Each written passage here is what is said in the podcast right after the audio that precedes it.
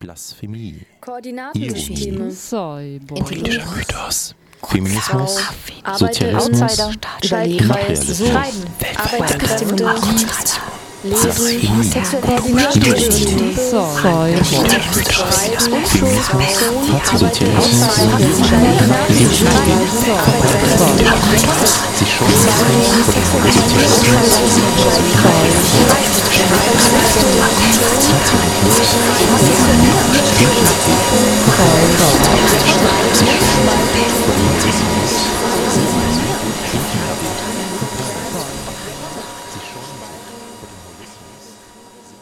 Herzlich willkommen, diesseits, jenseits und abseits der Geschlechtergrenzen. Die AG Queer Studies organisiert seit 29 Jahren die Ringvorlesung jenseits der Geschlechtergrenzen, und zwar in studentischer Selbstorganisation mit viel ehrenamtlichem Engagement. Im Wintersemester 2019-20 veranstaltete die AG Queer Studies ein Protest- und Struktursemester, das sich gegen finanzielle Kürzungen und Einschränkungen richtete und daraus bildete sich die Gruppe Queering Academia. Es soll weiterhin eine Vorlesungsreihe geben und zusätzlich andere Formen der selbstorganisierten Lehre Queering Academia. Etwas davon stellt die Gruppe demnächst auf diesem Sendeplatz vor. Auch wenn die Ringvorlesung jenseits der Geschlechtergrenzen gerade pausiert, werden auf FSK am ersten und dritten Montag eines Monats ab 14 Uhr weiterhin die Vorträge der vergangenen Semester dokumentiert. Und es warten noch unzählige, divers strahlende Vorlesungen in den Archiven. Nachhören lassen sich einige davon auf freie-radios.net in der Reihe der AG Queer Studies. Passend zur Neufindung und Ausrichtung von Queering Academia nun ein grundlegender Vortrag. Quo Vadis Queer Studies zur Situation und Zukunft queerer Theorie und Praxis. Dazu spricht Professor Dr. Marianne Pieper, die emeritierte Soziologieprofessorin des Lehrstuhls für Kulturen, Geschlechter und Differenzen der Universität Hamburg, die lange Zeit schon als Koordinatorin eng mit der Vorlesungsreihe jenseits der Geschlechtergrenzen und mit der AG Queer Studies verbunden ist. Aus dem Abstract. Wo sind wir mit Queer hier in Hamburg? Welchen Stellenwert hat Queer in den Gender Studies und oder in einer linksemanzipatorischen Praxis? Und welche Möglichkeiten gibt es, damit zu arbeiten? Was gewinnen wir, akademisch wie aktivistisch, wenn wir queer nicht als Themenausweitung oder Kategorie, sondern als eigenständige Perspektive wahrnehmen? Und welche Chancen, Möglichkeiten und Probleme für queere Interventionen eröffnen sich in den Zeiten von Neoliberalismus, Flexibilisierung und Prekarisierung der Arbeit? Und weiter im Abstract. Dies ist ein Teil einer Ankündigung, mit der die AG Queer Studies vor 15 Jahren schon einmal zu einer Diskussion eingeladen hat.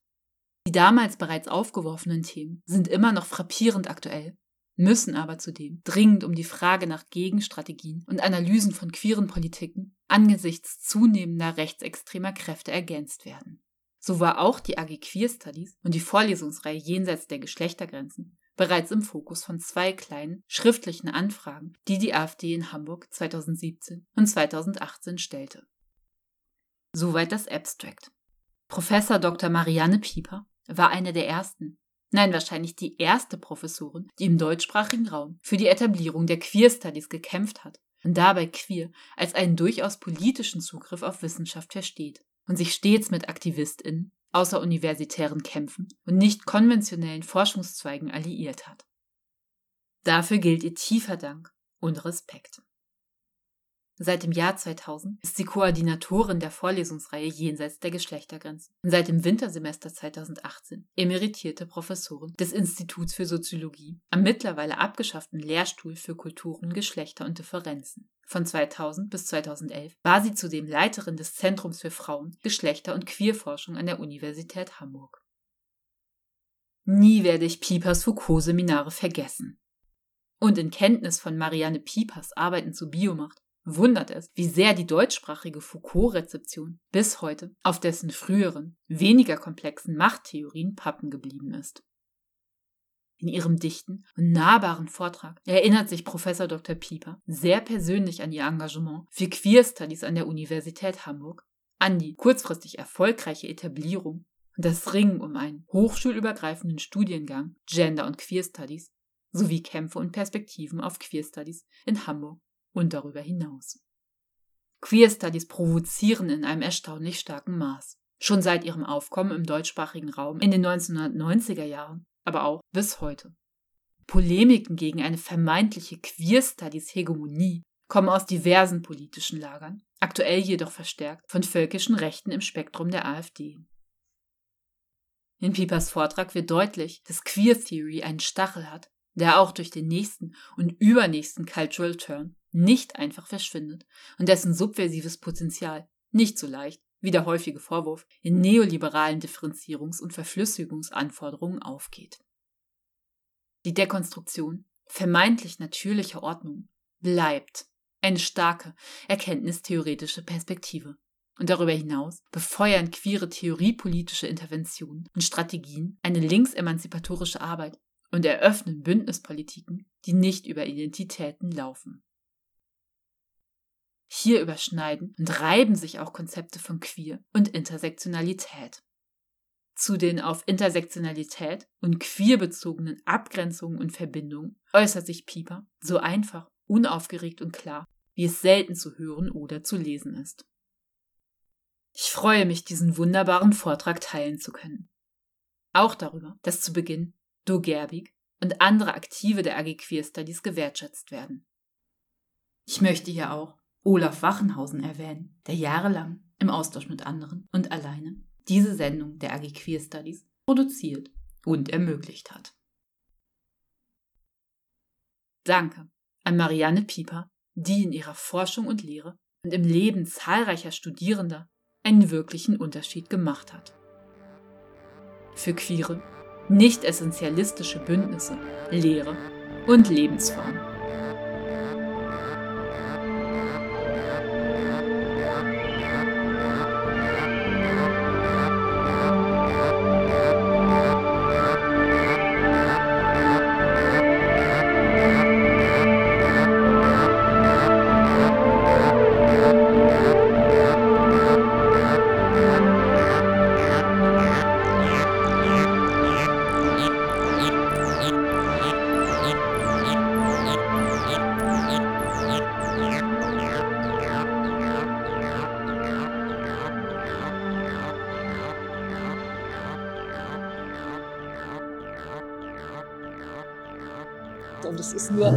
que Do Gerbig zu verdanken, die also beharrlich nachgefasst hat, dass ich dann nochmal gekommen bin und hier heute diesen Vortrag halte, was ich auch sehr schön finde, weil Queer Studies mich eigentlich seit Antritt meiner Professur 1996 und eigentlich auch schon vorher hier in Hamburg begleitet haben. Also ich kam damals, vielleicht sollte ich ein bisschen erzählen, ich kam damals gerade in diesen Paradigmenwechsel von Frauenforschung zu Gender Studies zu Queer Studies, oh, wobei ich betonen möchte, ich würde das, glaube ich, heute nicht mehr so in dieser Reihenfolge sagen, im Sinne einer Überwindungsmetaphorik, aber damals empfanden wir das so. Wir hatten das Gefühl, wir haben da was ganz Neues zu fassen und was ganz Aufregendes und alles andere, was vorher war, das war halt nicht ganz so gut. Also wir waren schon ein bisschen überheblich und wie gesagt, es war neue, aufregende Art zu denken und die zog dann auch Studierende,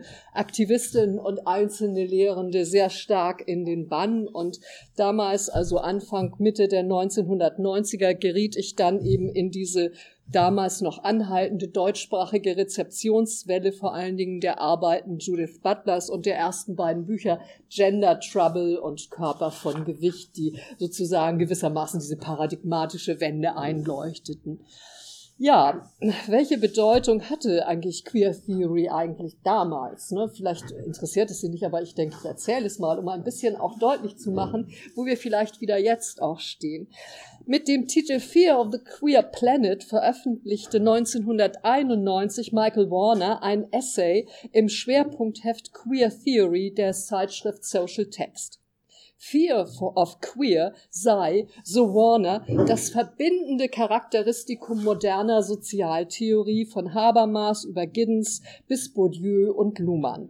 Obwohl der Kampf um Sexualität und ihre Regulierung unausweichlich mit der Genese und Reproduktion moderner Institutionen wie Familie, Staat, individueller Freiheit, Zensur, Öffentlichkeit, Privatheit moderne Geschlechterdifferenz, Bevölkerungspolitik, nationale Identität verbunden sei, zeichne sich moderne Sozialtheorie in ihren Beschreibungen der sozialen Welt vor allen Dingen durch ihre schier endlose Kapazität aus, queer zu marginalisieren, also auszublenden. Queer also im Sinne von sich eigentlich gegen vermeintlich natürliche Ordnung zu kehren und diese Repräsentation von Geschlechtern und Sexualitäten zu verpfuschen, könnte man sagen, den Effekt von Natürlichkeit zu destruieren. Zwar war zu dem Zeitpunkt, das heißt also Anfang der 90er Jahre, in den USA, Kanada und äh, England queer aus dem Repertoire politischer und theoretischer Debatten nicht mehr wegzudenken, ganz anders als hier. Aber das Vokabular deutschsprachiger, feministischer ebenso wie lesbisch-schwuler Diskussionen hatte die Idee und den Begriff queer und die Frage der politischen Möglichkeiten, die damit verbunden waren, überhaupt noch nicht wahrgenommen. Also das hatte noch überhaupt keinen Eingang gefunden. Anfang der 90er. Und so lösten gewissermaßen diese Bücher von Judith Butler heftigste Auseinandersetzungen aus, gerade in den feministischen Kreisen. Entkörperlichung der Frau schmähte Barbara Duden. Sie vergessen die Körper der Frauen, hielt sie mir auf einer Veranstaltung hier in Hamburg entgegen. Sie sei erschreckt von der unter dem Deckmantel der gepflegten Ironie betriebenen zynischen Entkörperung durch die wetteifernde Anpassung feministischer Koryphäen an die Epigonen der großen Brüder. Foucault, Derrida, Lacan und Deleuze. Das war sozusagen wirklich ihre sehr wortgewaltige Replik darauf. Also die Anlehnung an die großen Brüder Queer war sozusagen eigentlich eine Bedrohung. Ich, du, wir, das seien jetzt nur noch Epiphänomene der Performance, hat sie gesagt und war wirklich entsetzt. Also es wird schon deutlich, um Sexualitäten ging es noch gar nicht. Es ging erstmal überhaupt um Gender. Das war schon äh, also Herausforderung genug für die feministischen Forscherinnen damals.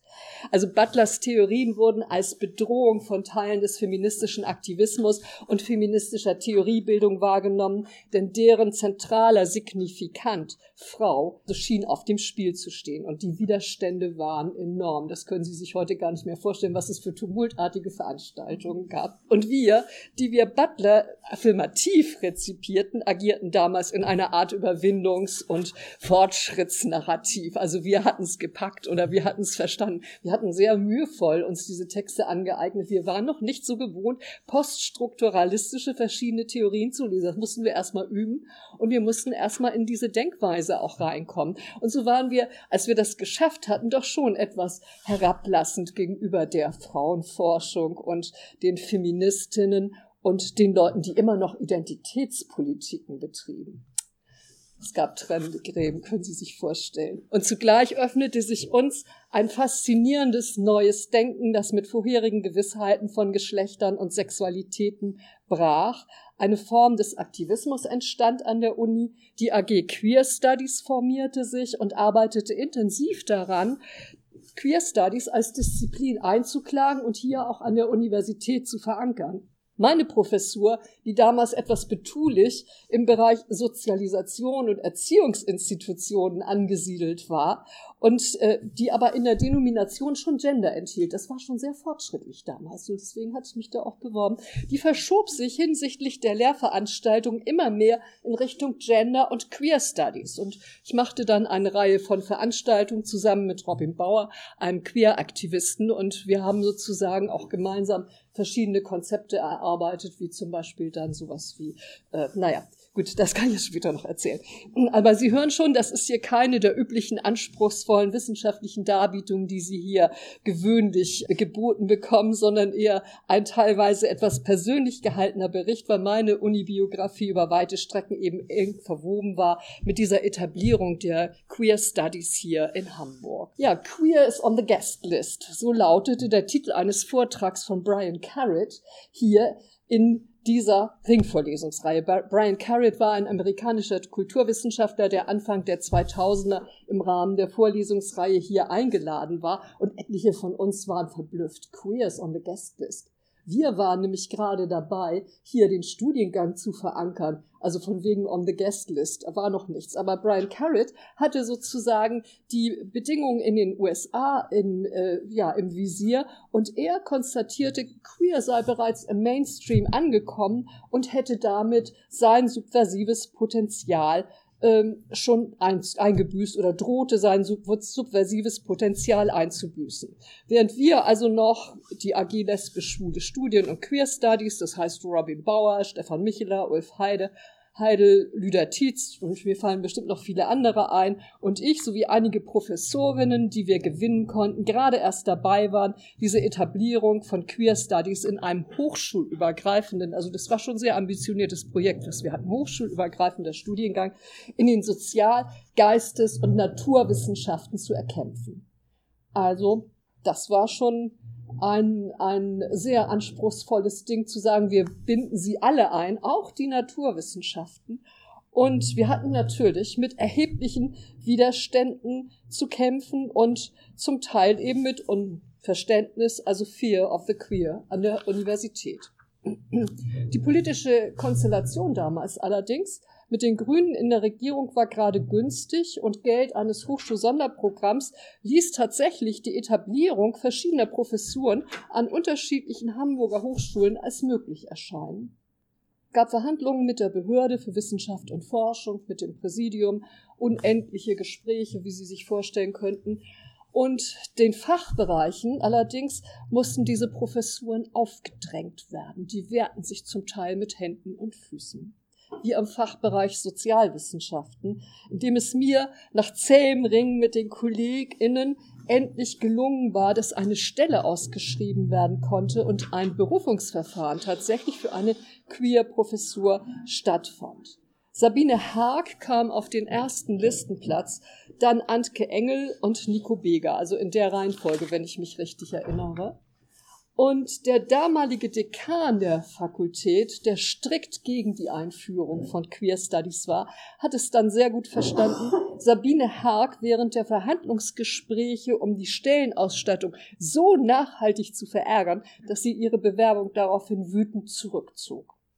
Antke Engel, die den zweiten Listenplatz innehatte, wenn ich das noch richtig erinnere, war sie damals mit ihrer Promotion noch nicht ganz fertig. Jeweils war sie die, die hätte nachrücken können. Das ging dann durch alle Gremien der Universität nochmal bis in die Deputation der Bürgerschaft, die ganz positiv reagierte, als ich dort dann nochmal Antke Engels Vita und Verdienste vorstellte. Und man sagte zu mir, ach, versuchen Sie doch, Ihre Kollegen zu überzeugen, wir machen mit und berufen, obwohl sie noch nicht ganz fertig war. Also da gab es eine große Bereitschaft damals.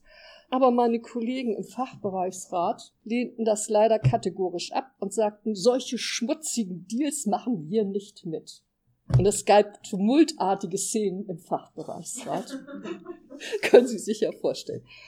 Antke Engel konnte die Stelle dann noch 2003, 2004 vertreten.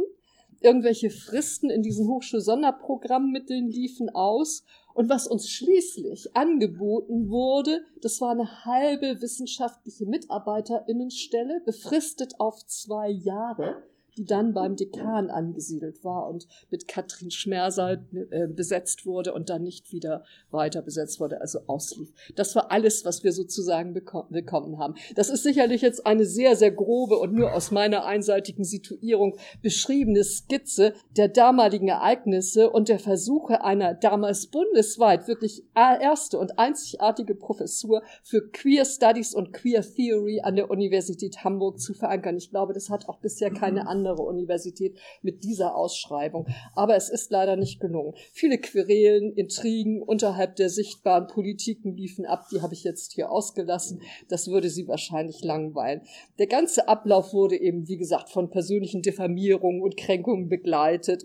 Von Seiten der KollegInnen im Fachbereich gab es keine Solidarität. Im Gegenteil, eher Häme, Skepsis, Intrigen und Konkurrenzen. Aber auf jeden Fall starteten 2003 die hochschulübergreifenden Gender-Studiengänge Gender und Queer Studies und der Master Gender und Arbeit an der damaligen HWP und das war ein Erfolg. allerdings nur ein kurzwährender, denn im Rahmen des Regierungswechsels zur CDU-Schill-Regierung wurde der Studiengang dann sehr schnell wieder abgeschafft, indem Gelder gestrichen wurden, ein Zuschlassungsstopp erreicht wurde von Seiten der Universitätsleitung und des damaligen Präsidenten, war das Projekt zu keinem Zeitpunkt von einem, mit einem spezifischen Interesse oder gar Wohlwollen begleitet worden. Daher gab es auch keine besonderen Bemühungen von Seiten der Unileitung und anderer Hochschulen, glaube ich auch nicht, den Studiengang aufrechtzuerhalten. Nur das Gender-Zertifikat existiert noch, noch muss man sagen, da müssen wir nachher nochmal drüber sprechen, das Studierenden ermöglicht, Veranstaltungen in diesem Bereich zu belegen. Und diese Veranstaltungen wurden dann größtenteils von Lehrbeauftragten, wie zum Beispiel Robin Bauer, Antke Engel, Du Gerbig, Katrin Ganz, Christian Klessel, Jette Hausotter, um nur einige Namen zu nennen, veranstaltet und die Koordinationsstelle Frauenforschung hieß sie damals noch, jetzt heißt sie äh, Genderwissen, glaube ich, bezahlte diese äh, Lehraufträge und lediglich von der TU Harburg, bei der es gelungen war, ebenso wie in der Mathematik übrigens, da haben wir auch eine Gender-Professur verankern können für Geschichte der Mathematik und Gender. Da kamen sozusagen Lehrveranstaltungen, die dann von der TU Harburg aus Gabriele Winker aus dem Schwerpunkt Gender und Arbeit veranstaltete. Das waren sozusagen die Reste, die von diesem Studiengang gewissermaßen übrig geblieben sind. Eine nachhaltige, auf Dauer gestellte institutionelle Verankerung von Queer Studies Studies und Queer Theory als eigenständiger Disziplin indes ist damit an den Hamburger oder an der Hamburger Universität, vielleicht müsste man sagen bisher, ne, man weiß ja nicht, was noch kommen kann, nicht wirklich gelungen, soweit ich das überblicken kann. Im Gegenteil, auch die Professuren, in denen Queer Studies oder Queer Theory Teil der Lehre waren, wie in den Erziehungswissenschaften die Professur von Christine Meyer oder in der Soziologie meine, wie auch die Professuren, die auch nur mit Gender denominiert waren oder wo Gender einen Schwerpunkt bildete, wie die ähm, Stelle von Hannelore Faulstich-Wieland in den Erziehungswissenschaften, die sind alle gleichsam still verschwunden mit der Emeritierung der jeweiligen Personen. Und zwar nicht so sehr als Order von oben, was man vielleicht noch vermuten könnte, soweit wir sehen kann, sondern vielmehr durch die Entscheidungen von KollegInnen oder im KollegInnenkreis, die diese thematische Feld nicht als relevant oder gar als problematisch ansahen. Lediglich im Fachbereich Sozialökonomie, soweit ich sehen kann, existiert noch die Professur von Daniela Raststätter, in einigen anderen Fachbereichen sicherlich auch noch etwas. Und dort ist Wipke Fries als wissenschaftliche Mitarbeiterin eine versierte Queer-Theoretikerin, die übrigens auch hier studiert hat. Okay.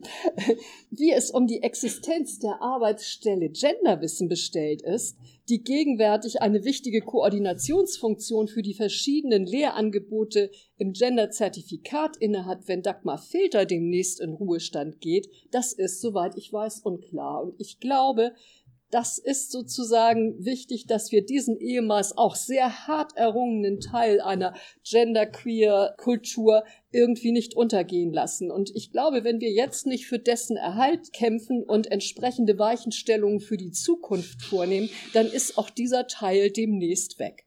Und ich glaube, das ist jetzt genau der Zeitpunkt, dass wir anfangen müssen, dafür auch nochmal zu kämpfen. Ich glaube, das ist auch ein ganz guter Zeitpunkt, weil die Studierenden im Augenblick streiken, weil wir das mit sozusagen in den Forderungskatalog nochmal mit einbringen könnten, auch als einen wichtigen Punkt und hier auch nochmal mobilisieren könnten. Ich sage das jetzt so, weil ich denke, wenn wir das nicht machen, dann ist auch der letzte Rest verschwunden. Denn ich glaube, dass das schon wichtig ist, dass wir versuchen, diesen Bereich auch zu bewahren, denn die letztendlich was geblieben ist, vor allem ist vor allen Dingen das, was auf der Initiative der Studierenden und prekär arbeitender und lebender Personen wie Do Gerbig beruht oder sich denen verdankt, nämlich diese RIG-Vorlesungsreihe und es ist eben das Zertifikat Genderwissen, mit dem sie eben die Möglichkeit oder die Studierenden die Möglichkeit haben, eben auch noch Veranstaltungen zu belegen in diesem Bereich von Gender und Queer Studies. Ansonsten gibt es das ja nicht mehr.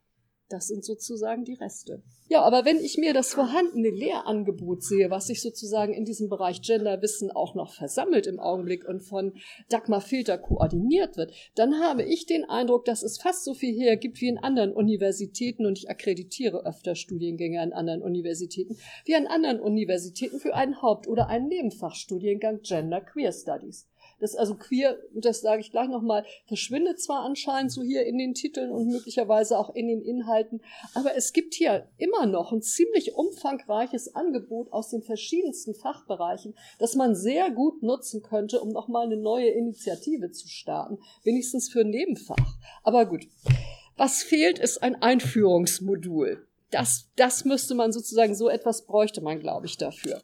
Was allerdings aus dem Lehrangebot weitgehend verschwunden zu sein scheint, das ist so ein expliziter Schwerpunkt Queer Studies, Queer Theory. Was mein Institut anbetrifft, kann ich sagen, dass Queer Theory in einzelnen Veranstaltungen der allgemeinen Theorie zum Beispiel durch Texte von Judith Butler auftaucht, aber nicht, nicht systematisch in spezifischen Veranstaltungen, die sich exklusiv mit Queer beschäftigen oder wo Queer sozusagen zum Gegenstand gemacht wird. Was jetzt im Lehrangebot Angebot, soweit ich das überblicken kann, aber Sie können mich gerne korrigieren, dominiert. Das sind eher so die Vokabeln Diversity und Intersektionalität. Ne? Das sind so, glaube ich, die beiden Vokabeln, wo ganz viel sich auch drumherum gruppiert im Lehrangebot. Meine Diversity, okay, das ist im Mainstream angekommen, das ist sehr marktgängig, das wissen wir ja auch, aber als Konzept birgt Diversity wie viele von Ihnen wissen, das Problem, dass zumeist davon ausgegangen wird, dass Vielfalt bereits als existent vorausgesetzt wird. Das heißt, diese ganzen komplexen und voraussetzungsreichen Fabrikationsprozesse, die sozioökonomischen Grundlagen, aber auch die Fragen der Verquerung und Verschiebung von bestimmten Formen der Vielfalt, die drohen ausgeklammert zu bleiben. Vielmehr besteht durch so eine Perspektive eher das Problem von Reifikationseffekten, könnte man sagen. Also das Problem, dass Gruppen, die bereits als immer schon bestehende gesehen werden, weil Vielfalt ja da ist, immer wieder erneut eingeschrieben werden. Das, glaube ich, ist ein Problem. Allerdings muss auch gesagt werden, dass eine Reihe jener Professuren an anderen Hochschulen, die Queer Studies betreiben oder mitbetreiben und die sich mit Queer Theory beschäftigen, den Begriff Diversity in der Denomination, also in der Stellenbeschreibung haben. Zum Beispiel Elisabeth Trüder in Kassel. Oder die schreiben, dass sie Diversity Studies betreiben, während sie aber in Wirklichkeit Queer Theory machen. Es kann also auch ein strategisches Kalkül sein, die Stellen so zu beschreiben und dann mit Queer-Theoretikerinnen zu besetzen, weil es offensichtlich sozusagen leichter konsumierbar, marktgängiger ist, Diversity zu sagen. Das kann man ja auch in Unternehmen irgendwie brauchen. Ne? Also von daher ist das vielleicht eine Strategie, mit der man auch Queer-Theoretikerinnen auf Stellen bekommt, die etwas anders denominiert sind. Ja, für Intersektionalität ist vielleicht folgende. Zu Intersektionalität als zweiter Vokabel, die immer wieder auftaucht, ist vielleicht folgendes zu sagen. Das ist ja ein Konzept, das bei aller Kritik ebenfalls sehr breit konsentiert ist, auch international sehr breit gepflegt wird. Und ich würde sagen, diese hm, Perspektive hat auch das Potenzial, Interdependenzen und Überlagerungen und wechselseitige Artikulationen verschiedener Machtverhältnisse in den Blick zu nehmen. Und es stellt sicherlich auch ein Korrektiv für frühere Schriften aus den feministischen Studien, aber auch aus Queer Theory bereit, sozusagen auch Aspekte und Machtverhältnisse mit zu beleuchten, die damals zwar vielleicht mit angesprochen wurden, aber nicht systematisch beleuchtet wurden, wie zum Beispiel Rassismus. Und insofern kann Intersektionalität auch eine adäquate Perspektive von Queer Theory und Queer Studies sein. Allerdings nur dann, wenn Queer nicht einfach als eine Kategorie verstanden wird. Ne, dann hat man nämlich genau dieses Problem auch wieder, dass man sozusagen schon davon ausgeht, dass Queer eine Kategorie unter vielen ist, sondern dass man sozusagen diese Perspektive auch dafür nutzt, komplexe gesellschaftliche Machtverhältnisse zu analysieren und eventuell auch zu dekonstruieren.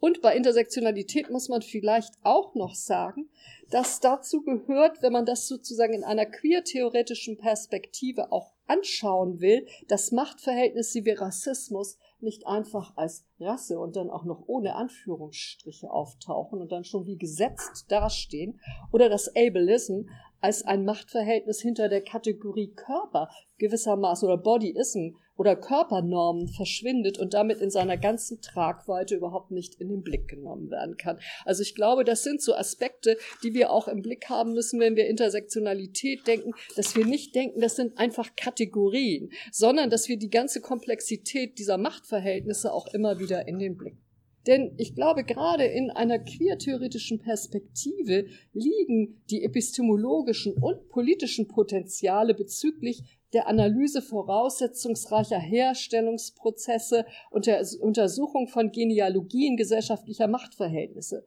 Mit einer queertheoretischen Perspektive lassen sich sowohl die Momente der Fabrikation als auch der Reifikation, aber auch der Durchquerung, Verschiebung und Subversion solcher Machtverhältnisse denken und analysieren. Und diese Perspektive der Dekonstruktion vermeintlich natürlicher Ordnung, sei es nun der Geschlechter, der Sexualitäten, der Familie, der Nation und so weiter, die zumeist als selbstverständlicher Bestandteil alltagsweltlicher Doxa und in der Theoriebildung als selbstverständlich vorausgesetzt, oft vorausgesetzt werden, darin finde ich, liegt gerade das erkenntnistheoretische Potenzial von Queer Theory und Queer Studies. Genau diese kritische Perspektive, genau dieses Moment auch der Dekonstruktion so vermeintlicher Gewissheiten, die im Alltagswissen überall rumschwirren. Und insofern hat Queer Theory sowohl eine wichtige Funktion als epistemologische, erkenntnistheoretische Perspektive, aber ich glaube, sie hat auch eine wichtige Funktion für linksemanzipative Arbeit um auch immer wieder deutlich zu machen, dass mit dem Begriff queer nicht einfach sozusagen eine hipper, hippere oder avanciertere Vokabel für lesbisch oder schwul gemeint ist, sondern ein politisches Konzept und damit auch eine theoriepolitische Intervention oder mit der gerade Identitätspolitiken und deren Ausschlüsse problematisiert werden und mit der eben auch Bündnispolitiken möglich sind oder forciert werden können, die nicht über Identitäten laufen. Und ich glaube, das sind so Momente oder Potenziale, die Queer Theory eben und auch eine queere Politik eben auch ja, auch wenn wir weit davon entfernt sind, von einer breiten Institutionalisierung von Queer Studies zu sprechen, so gibt es doch eine Reihe von Queer-AktivistInnen und Queer-TheoretikerInnen, die meist über das Ticket, wie gesagt, Gender und Diversity Studies auf Professuren gekommen sind. Das ist vielleicht die gute Botschaft, hier auch mal zu hören. Zum Beispiel Elisabeth Trüder in Kassel oder Robin Bauer jetzt in Stuttgart. Es waren übrigens beides Aktivistinnen, die sich hier engagiert haben und die in der AG Queer Studies aktiv waren und mittlerweile dort auch Queer Studies unterrichten. Robin Bauer hat zum Beispiel so ein selbstentwickeltes Modul entworfen zu Fragestellungen von Sexualitäten, Geschlechtern in der sozialen Arbeit und berücksichtigt dabei eben auch Ableism oder Disability Studies und Fragen von Rassismus. Also von daher glaube ich, äh, es ist auch nicht ganz aussichtslos, sich mit Queer zu beschäftigen und zu sagen, ah, dann werden wir alle arbeitslos oder dann äh, müssen wir alle was anderes tun. Aber Fear of the Clear, äh, Queer Planet hat viele Gesichter und von Beginn an werden Versuche der Etablierung von Queer und auch Gender Studies gewissermaßen mit Kulturkämpfen begleitet. Es gibt gerade einmal 150 Professuren in Deutschland von insgesamt deutschlandweit 45.000. Das ist den Zahlen von 2013, die sind schon etwas älter, die eine Teil- oder Volldenomination von Gender, wo wir manchmal annehmen können, dass da auch Queer Studies drin ist, von Gender Studies haben. Das sagt jedenfalls die Datenbank zur Förderung von Frauen- und Geschlechterforschung. Das sind ungefähr 0,4 Prozent. Und das ist eine Zahl, die sich seit 2000 auch nicht verändert. Aber in extremem Gegensatz zu einer eher schwachen Institutionalisierung steht der politische Kampf, der sich gegen Gender und vor allen Dingen gegen Queer Studies richtet. Diese werden vielfach in einer maßlosen Hypostasierung als boomender Zweig beschrieben und damit in einer projektiven Imagination, könnte man sagen, als gewissermaßen übermächtige, ja bedrohliche Figuren aufgebaut, die andere Disziplinen geradezu zu marginalisieren drohen. oder sie werden, darauf komme ich später noch, für bestimmte gesellschaftliche Entwicklungen verantwortlich gemacht. Und daran lässt sich möglicherweise auch ablesen, welche theoretische Brisanz und welches politische Potenzial diesen wissenschaftlichen Disziplinen von Gender und Queer Studies offensichtlich innewohnt, dass sie mit derart vehementer Weise attackiert und bekämpft werden müssen.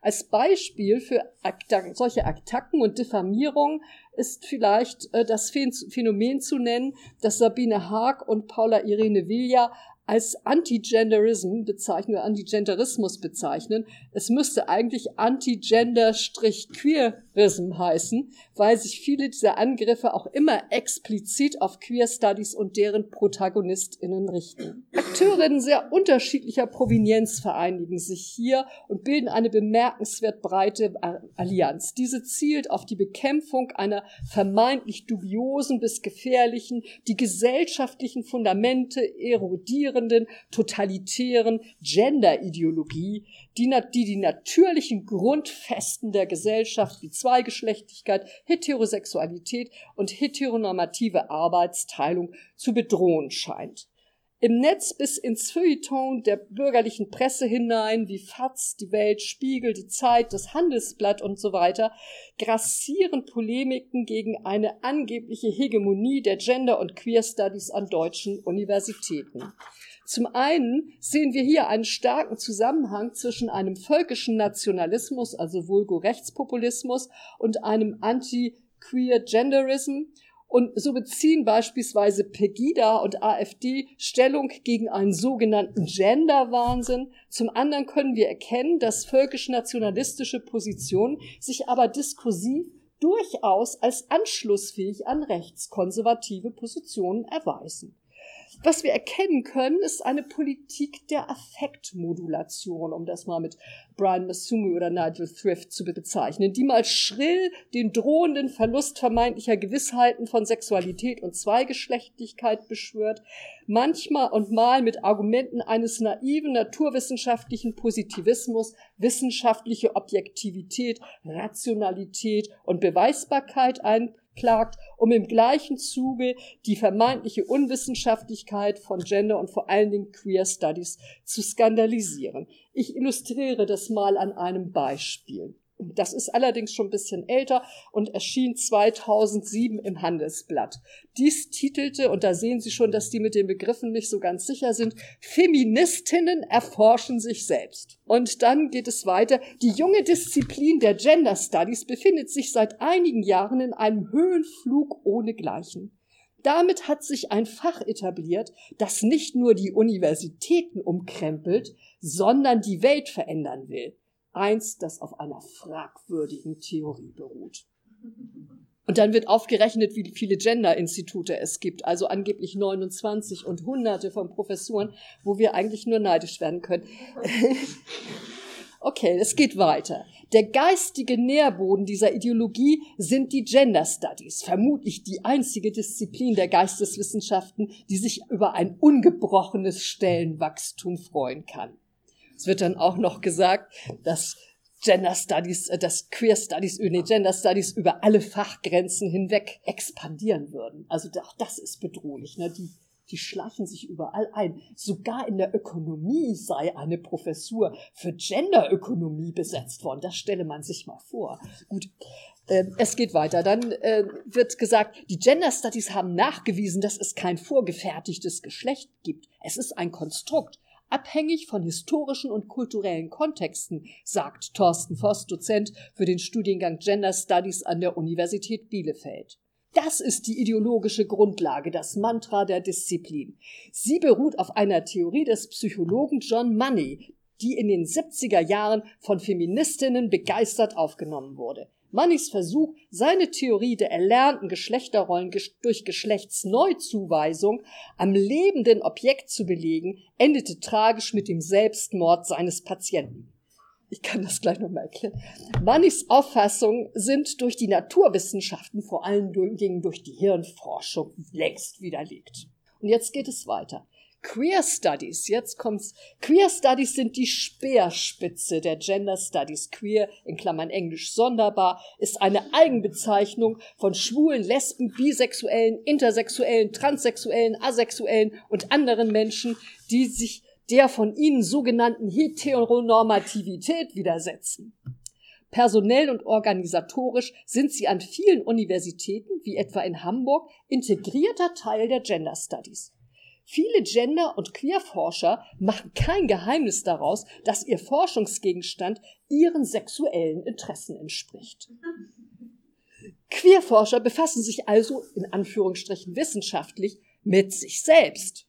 Das heißt, mit ihrer durch sexuelle Identitäten und Praktiken definierten Szene.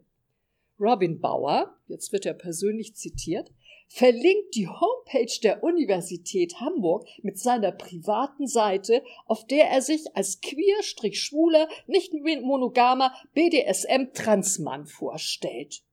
Bauer hat also die Erforschung seiner sexuellen Identität und Vorlieben zum Beruf gemacht. Staatlich finanziert. Und dann kommt eine Ausführung, dass man natürlich eigentlich auch in den Wissenschaften nicht immer nur Objektivität und so weiter fordern kann. Doch muss man keineswegs akzeptieren, dass sich an den Universitäten ein Fach etabliert hat, das wissenschaftliche Objektivität und Rationalität gegen offen praktizierten Subjektivismus eintauscht, um politisch-ideologische Ziele zu erreichen. Dass gegen diese Usurpation der Geisteswissenschaften praktisch kein Widerstand vernehmbar ist, wirft kein gutes Licht auf die Universitätskultur. Soweit das Handelsblatt. Sie sehen, hier können Sie eine ganze Fülle, wenn Sie das diskursanalytisch analysieren würden, würden Sie ja noch viel mehr finden. Aber man findet so eine ganze Fülle von Diffamierungsfiguren. Also die unverhältnismäßige Präsenz, das übermächtige Fach in ökonomischer Konkurrenz zu anderen Fächern, die ja, wo die Stellen gestrichen werden, aber in den Gender Studies werden sie immer wieder neu besetzt. In Wirklichkeit sind das ja vor allem prekär beschäftigte nebenberufliche Dozentinnen, wie wir wissen die Denunziation als unwissenschaftlich, realitätsfremd und gefährlich, Genderideologie, Pseudowissenschaft. Dann kommt in diesem Text auch der Nachweis der natürlichen Differenz nochmal vor. Ganz wichtig, immer wieder diese Einschreibung des Natürlichen, feiert übrigens gerade in der Rassismusforschung wieder fröhliche Urstände und wir sehen ja auch politische Parteien, ich werde da gleich nochmal drauf zurückkommen, nehmen gerne darauf äh, Bezug.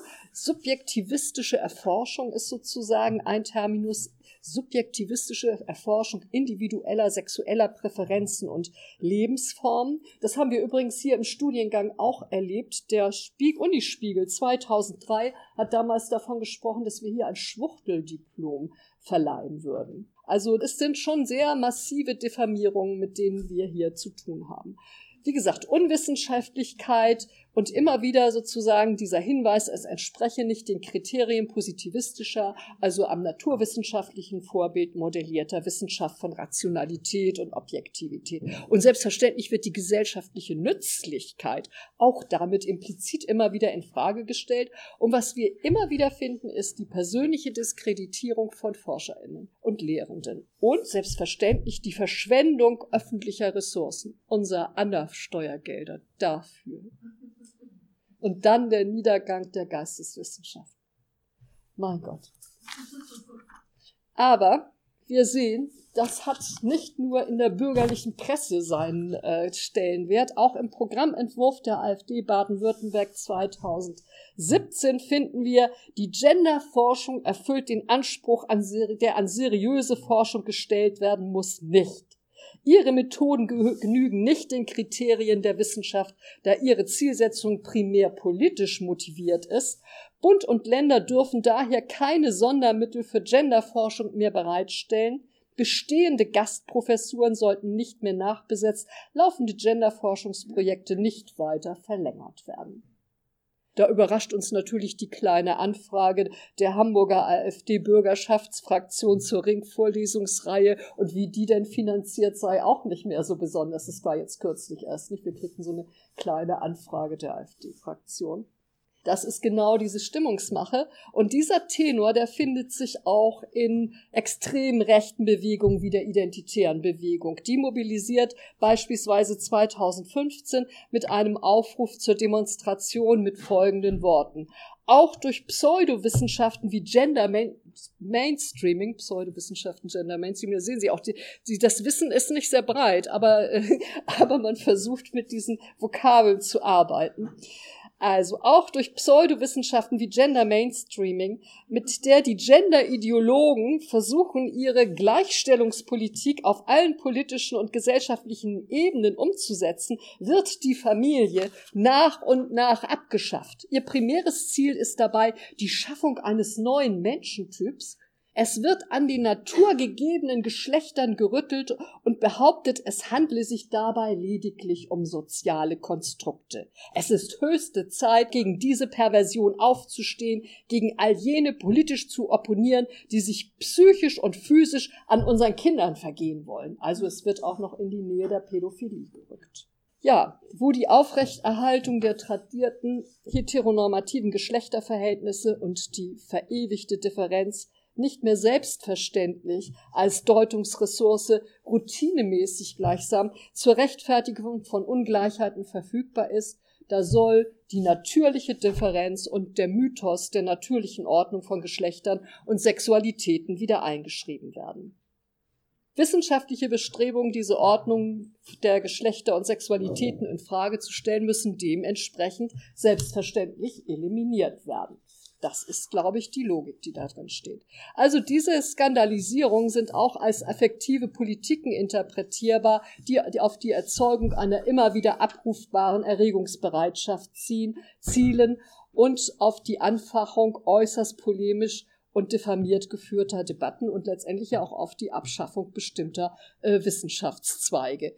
Kampagnen werden extrem schrill und wie gesagt persönlich diffamierend geführt und sie gipfeln in Bedrohungen von Personen. So hatte zum Beispiel Elisabeth äh, Trieder 2014 war einem Shitstorm ausgesetzt und zwar in Bezug auf den Vorwurf der Frühsexualisierung aus Anlass ihrer Lehrbuchpublikation Sexualpädagogik der Vielfalt. Daraufhin erhielt sie Mord- und Vergewaltigungsdrohungen. Der Autor Akif Pirinci wollte sie im Knast verrotten sehen und die AfD-Politikerin und EU-Parlamentarierin Beatrix von Storch nannte sie schlicht pervers. Aber wir lachen jetzt darüber. Es geht hier um mehr als nur um die Diskreditierung und Bedrohung von Wissenschaftlerinnen und ihrer Arbeit.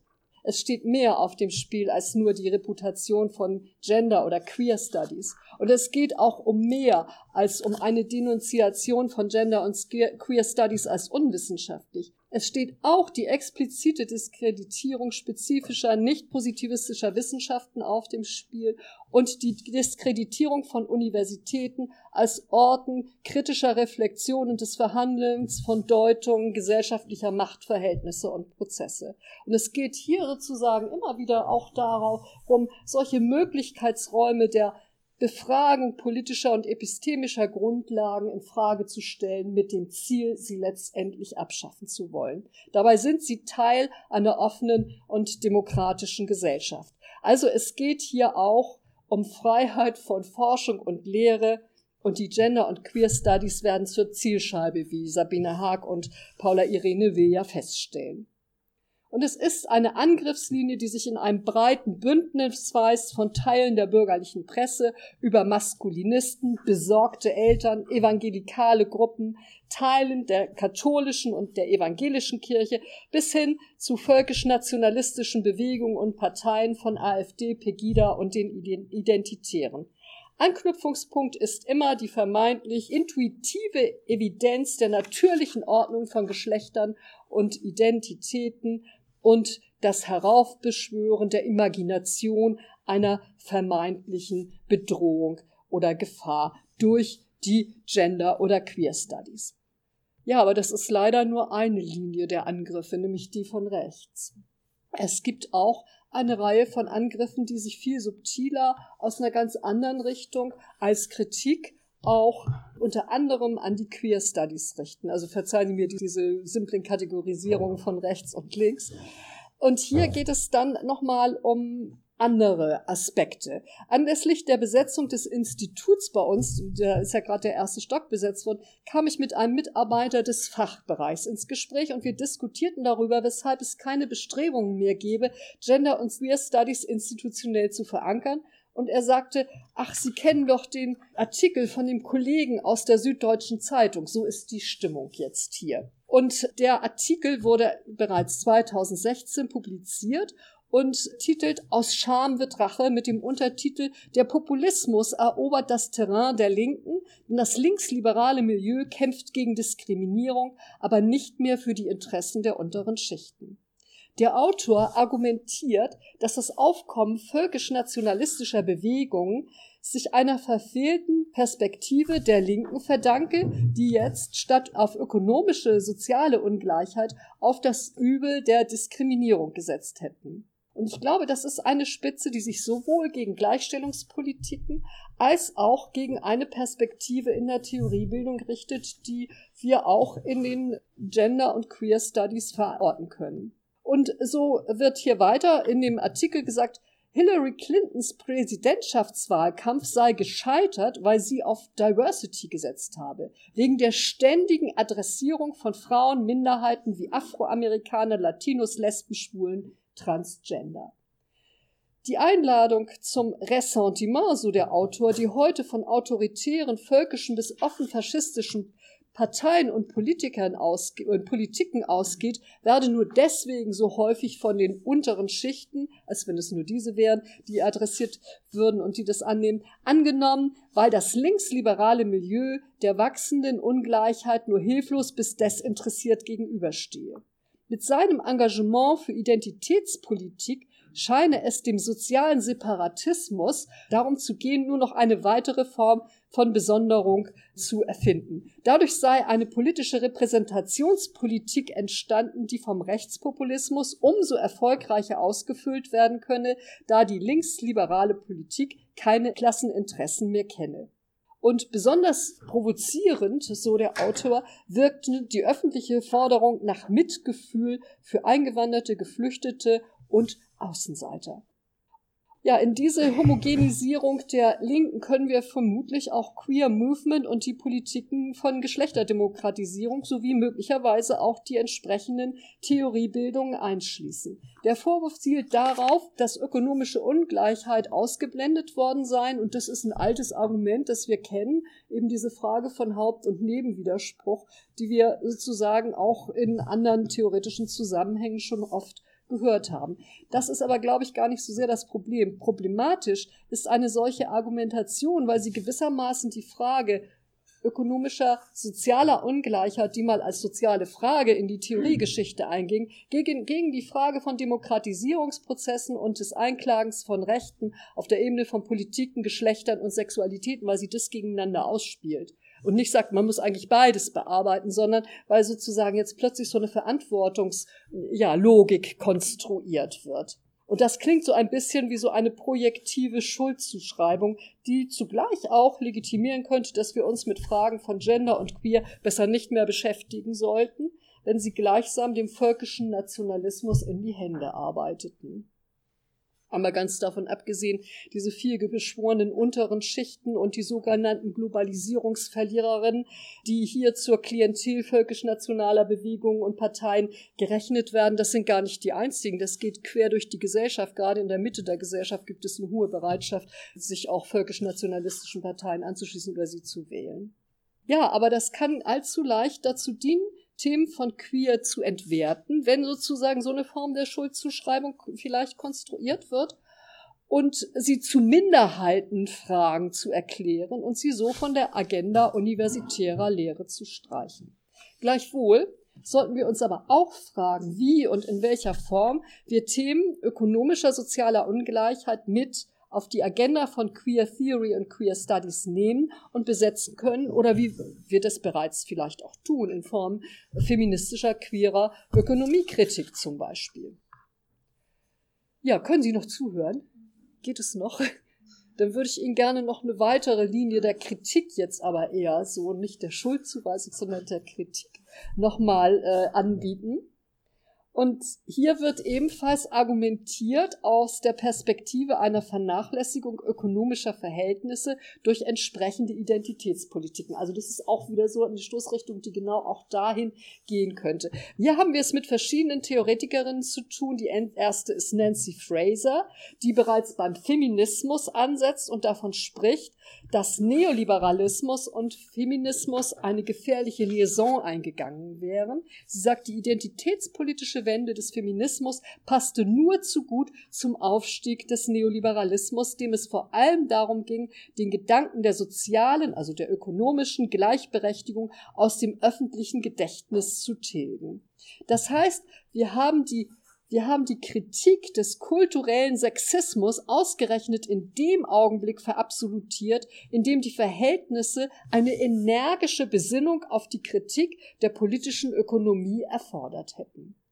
Einen Schritt weiter geht Rosemary Hennessy. Sie argumentiert, dass aufgrund einer verflachten Rezeption der Cultural Studies nämlich eine Entfernung von ihren marxistischen Entstehungskontexten in den Gender- und Queer Studies diese an der Hervorbringung eines Bewusstseins beteiligt gewesen seien, das konstitutiv sei für die neoliberale Transformation der Gesellschaft. Mit anderen Worten und etwas weniger kompliziert ausgedrückt, Gender und Queer Studies hätten ein Bewusstsein erzeugt, das für die neoliberale Wandlung in der Gesellschaft verantwortlich zu machen sei.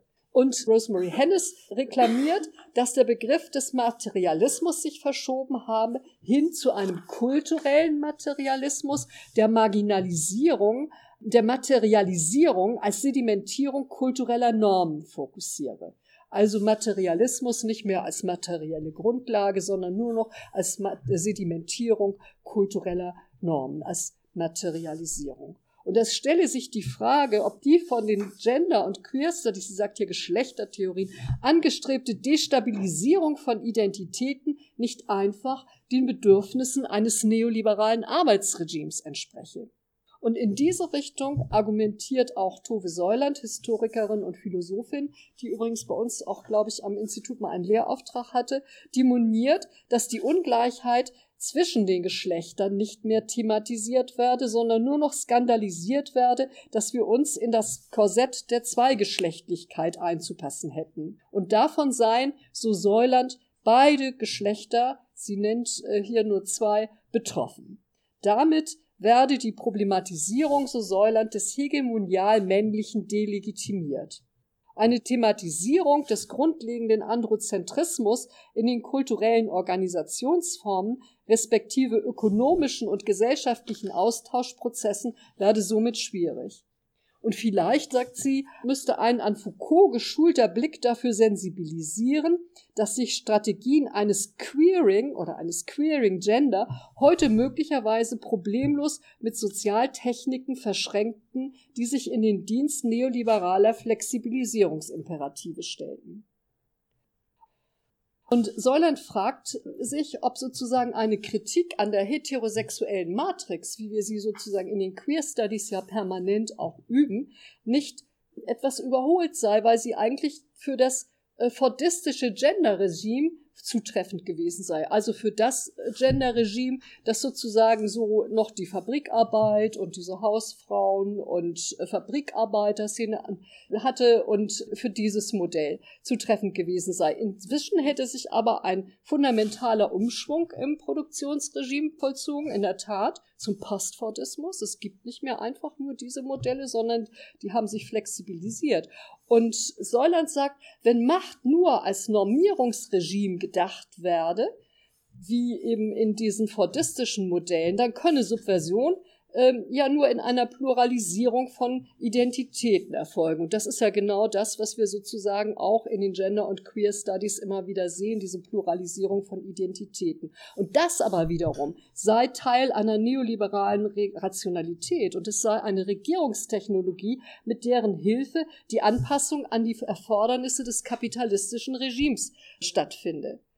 Gender und Queer, wie auch die intersektionalen Ansätze, die zeitgleich auftauchten in einer neoliberal-konservativen Strömung, in denen sieht Säuland die Gefahr einer Entnennung gesellschaftlicher Widersprüche, die zur Tendenz einer Dethematisierung strukturell bedingter Ungleichheitslagen der Geschlechter führe.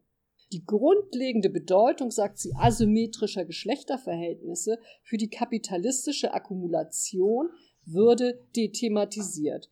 Nun klingt das ein wenig auch nach dem alten feministischen Plädoyer oder dem alten Hauptwiderspruch des Feminismus, also sozusagen wieder Patriarchatskritik zu reanimieren und mit Kapitalismuskritik zu koppeln. Aber ich glaube, Herrschafts- und Ausbeutungsverhältnisse zwischen gesellschaftlichen Gruppen folgen immer nicht mehr einfach nur den Geschlechterverhältnissen, sondern sie sind wesentlich komplexer.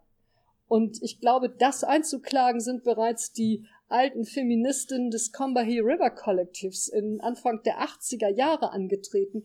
Ähm, die Frage sozusagen des Black Feminism, die gesagt haben, ja, aber so einfach ist das nicht. Man kann nicht einfach nur zwischen den Männern und den Frauen unterscheiden und dann hat man sozusagen schon das unterdrückerische Regime, sondern man muss vielleicht auch sehen, dass insgesamt die, die Rassismus zum Beispiel ein Machtverhältnis ist, das hier interveniert und dass eben nicht alle Frauen gleich gleichermaßen sozusagen dann auch in einer patriarchalen und kapitalistischen Struktur von Unterdrückung stecken. Aber in der Tat glaube ich auch, dass die Frage ökonomischer Ungleichheit in queer-theoretischen Kontexten keineswegs hinreichend beforscht und theoretisiert ist. Soweit ich das sehen kann, ist da auch ein Forschungsdesiderat geblieben, das wir sicherlich weiter bearbeiten müssen. Und allerdings müssen wir uns auch fragen, in welcher Weise Queer Theory und Queer Studies Antworten darauf haben, wenn im gegenwärtigen neoliberal-fordistischen Produktionsregime Flexibilisierung von Sexualitäten und Geschlechtern gleichsam zur Regierungstechnologie geworden ist. Also ich glaube, das sind schon wichtige Fragen. Ich glaube nur, dass die Anordnung, wie sie das macht, dass sie sozusagen wieder so eine Geschlechterbinarität einbaut, dass die problematisch ist oder dass sie mir auch sozusagen unterkomplex erscheint. Aber vielleicht hilft da noch einmal ein Blick auf Queer Theory und auf Foucault. Und hier können wir erkennen, dass ja Machtverhältnisse auch keineswegs wie Säuland das vielleicht nahelegt, so totalisierend sind, dass man sozusagen völlig absorbiert wird von einem Flexibilisierungsregime des Neoliberalismus und von so einem Produktionsregime. Es gibt immer wieder auch Überschüsse, die sich nicht umstandslos in kapitalistisches Produktionsregime einbinden lassen und umstandslos angeeignet werden können. Und bei aller Vehemenz und bei aller Vehemenz äh, der Kritik, die an dem Universitätsfach Gender und Queer Studies geübt wird, stellt sich die Frage, ob wir hier nicht mit den Gender Studies sozusagen immer so etwas haben wie den Stachel im Fleisch des Verwertungsregimes, dass sich, dass sich das doch nicht so einfach anpassen lässt und dass sich auch gerade dieses Fach nicht so einfach verwerten lässt und dem Verwertungsregime unterwerfen lässt. Und ich glaube, es ist auch wichtig zu sehen, dass wir auch ein Stachel im Fleisch der rechtspopulistischen Kräfte sind, indem wir sozusagen kritische Reflexionsfähigkeit, Kritikfähigkeit und das Eintreten für demokratische Rechte weiter fördern. Und gerade in einem Zeitalter, in dem es permanent um Renaturalisierung in der Politik geht, ist das, glaube ich, eine wichtige Perspektive, die wir einzubringen haben. Und es fragt sich, ob wir nicht gut daran tun, für den Erhalt und den Fortbestand von Queer Studies als kritischer Wissenschaft an der Universität zu kämpfen und uns gleichzeitig aber auch Spaltungen und Dogmatismen widersetzen und Bündnisse bilden. Ich hätte natürlich jetzt noch eine weitere Linie der Kritik auch anzubringen, die sich vielleicht auch aus der Bewegung heraus nochmal intern mit Queer Bewegung und Queer Theory beschäftigt. Aber ich glaube, das überzieht jetzt ihre Aufmerksamkeitsspanne und das wäre sicherlich dann nochmal ein anderes Thema auch auf diesen äh, Veröffentlichung Beißreflexe, die so vor einem Jahr durch die Medien und durch die Feuilletons geisterte und, glaube ich, doch Wellen geschlagen hat, nochmal zu sprechen und äh, darüber. Aber das ist ein völlig anderes Thema. Ich danke Ihnen für Ihre Aufmerksamkeit.